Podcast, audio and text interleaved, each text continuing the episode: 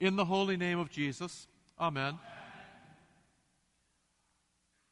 One sure way to ruin a person is to put that person into a position of honor or authority or power or responsibility for which he or she is not yet prepared.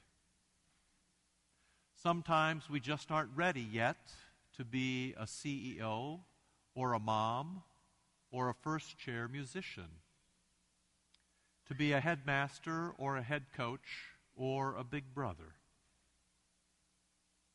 If we're forced to do so too early in our lives, that can break us. Jesus knows this about us, and so all during Advent, Jesus spends his days praying for us. Big things are coming our way in December. Things of power and honor and responsibility and authority. Things for which we must be ready or we will be ruined.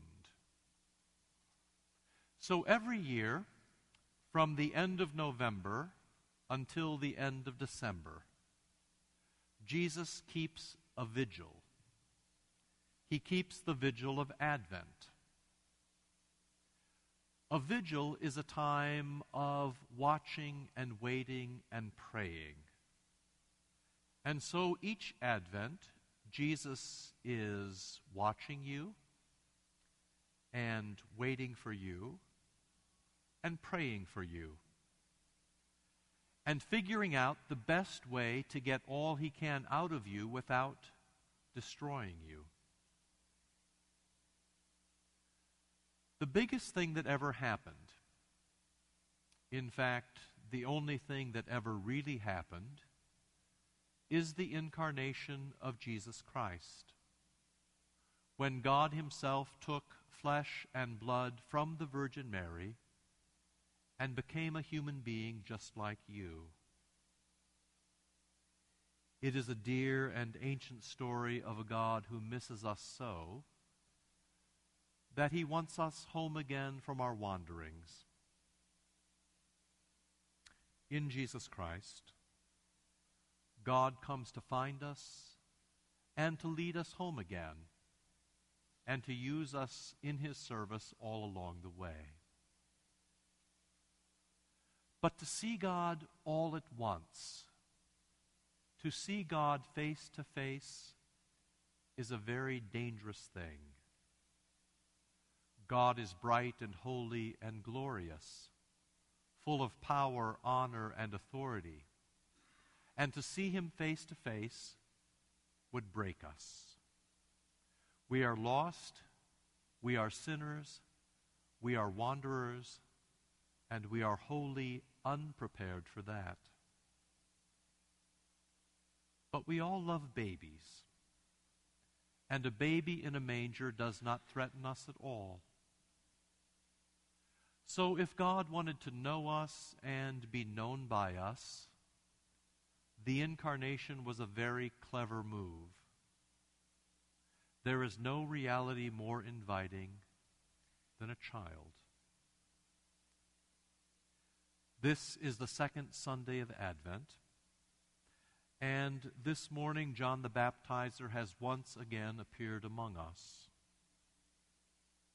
At first, it might not be obvious, but John really is here to help us find our way home. Some folks find John's way ferocious, dressed like Elijah, eating locusts and wild honey, living alone in the desert, warning us that lack of preparation can kill us warning that if we do not turn around and make our way toward Bethlehem, then we are all dead. Some folks find that too much. But in reality, John the Baptizer is your new best friend.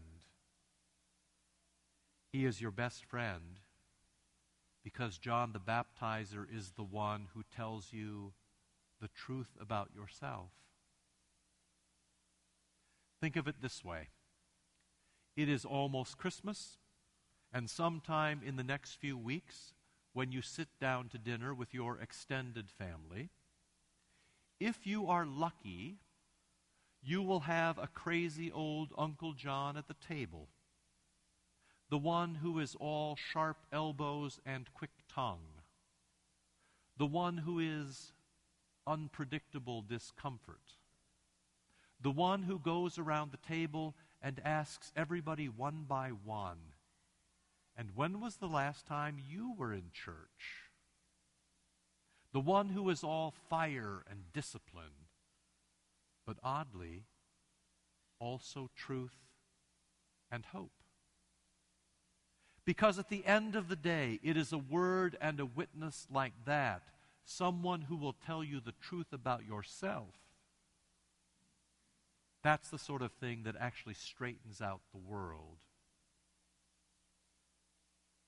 Behold, I will send my messenger ahead of you, who will prepare your way. The voice of one crying in the wilderness, Prepare the way for the Lord make his paths straight. Of course, when things go from crooked to straight, whether it is in Judea or at your dinner table, that is always painful. And that, you see, is precisely why Jesus is praying for each one of you this Advent. This Advent, Jesus is praying that you will have a good look at yourself that you will be sorry for your sins, that you will realize that your sins will always leave your heart restless and unsatisfied, that they really do you no good. And so you will leave them here today at confession, at the Our Father, and especially at the Holy Eucharist, and that you will go out of here forgiven light, bright, holy, and ready to meet the Christ child at Bethlehem. We are difficult, and sometimes it takes us a while to come to our senses. We can be a bit hard hearted about our own shortcomings. And that, you see, is why Advent lasts almost a month. That's why the color is purple, the color of repentance, so that we all have enough time. Jesus' prayer is that you will use your time well, that you will come to see that John the Baptizer's way of repentance really is the only way home that you will use your time to touch holy things, spirit and fire, as John the Baptizer says, but also body and blood in his Holy Eucharist. That you will find your way to the manger and avoid the things that are so damaging. Jesus is praying that our repentance is possible, that our love is strong, that we become bright and shining lights in this world, and that we make it a better place. That is the reason Jesus keeps the vigil of Advent, and it is the reason he is preaching for each one of you. In the holy name of Jesus, amen.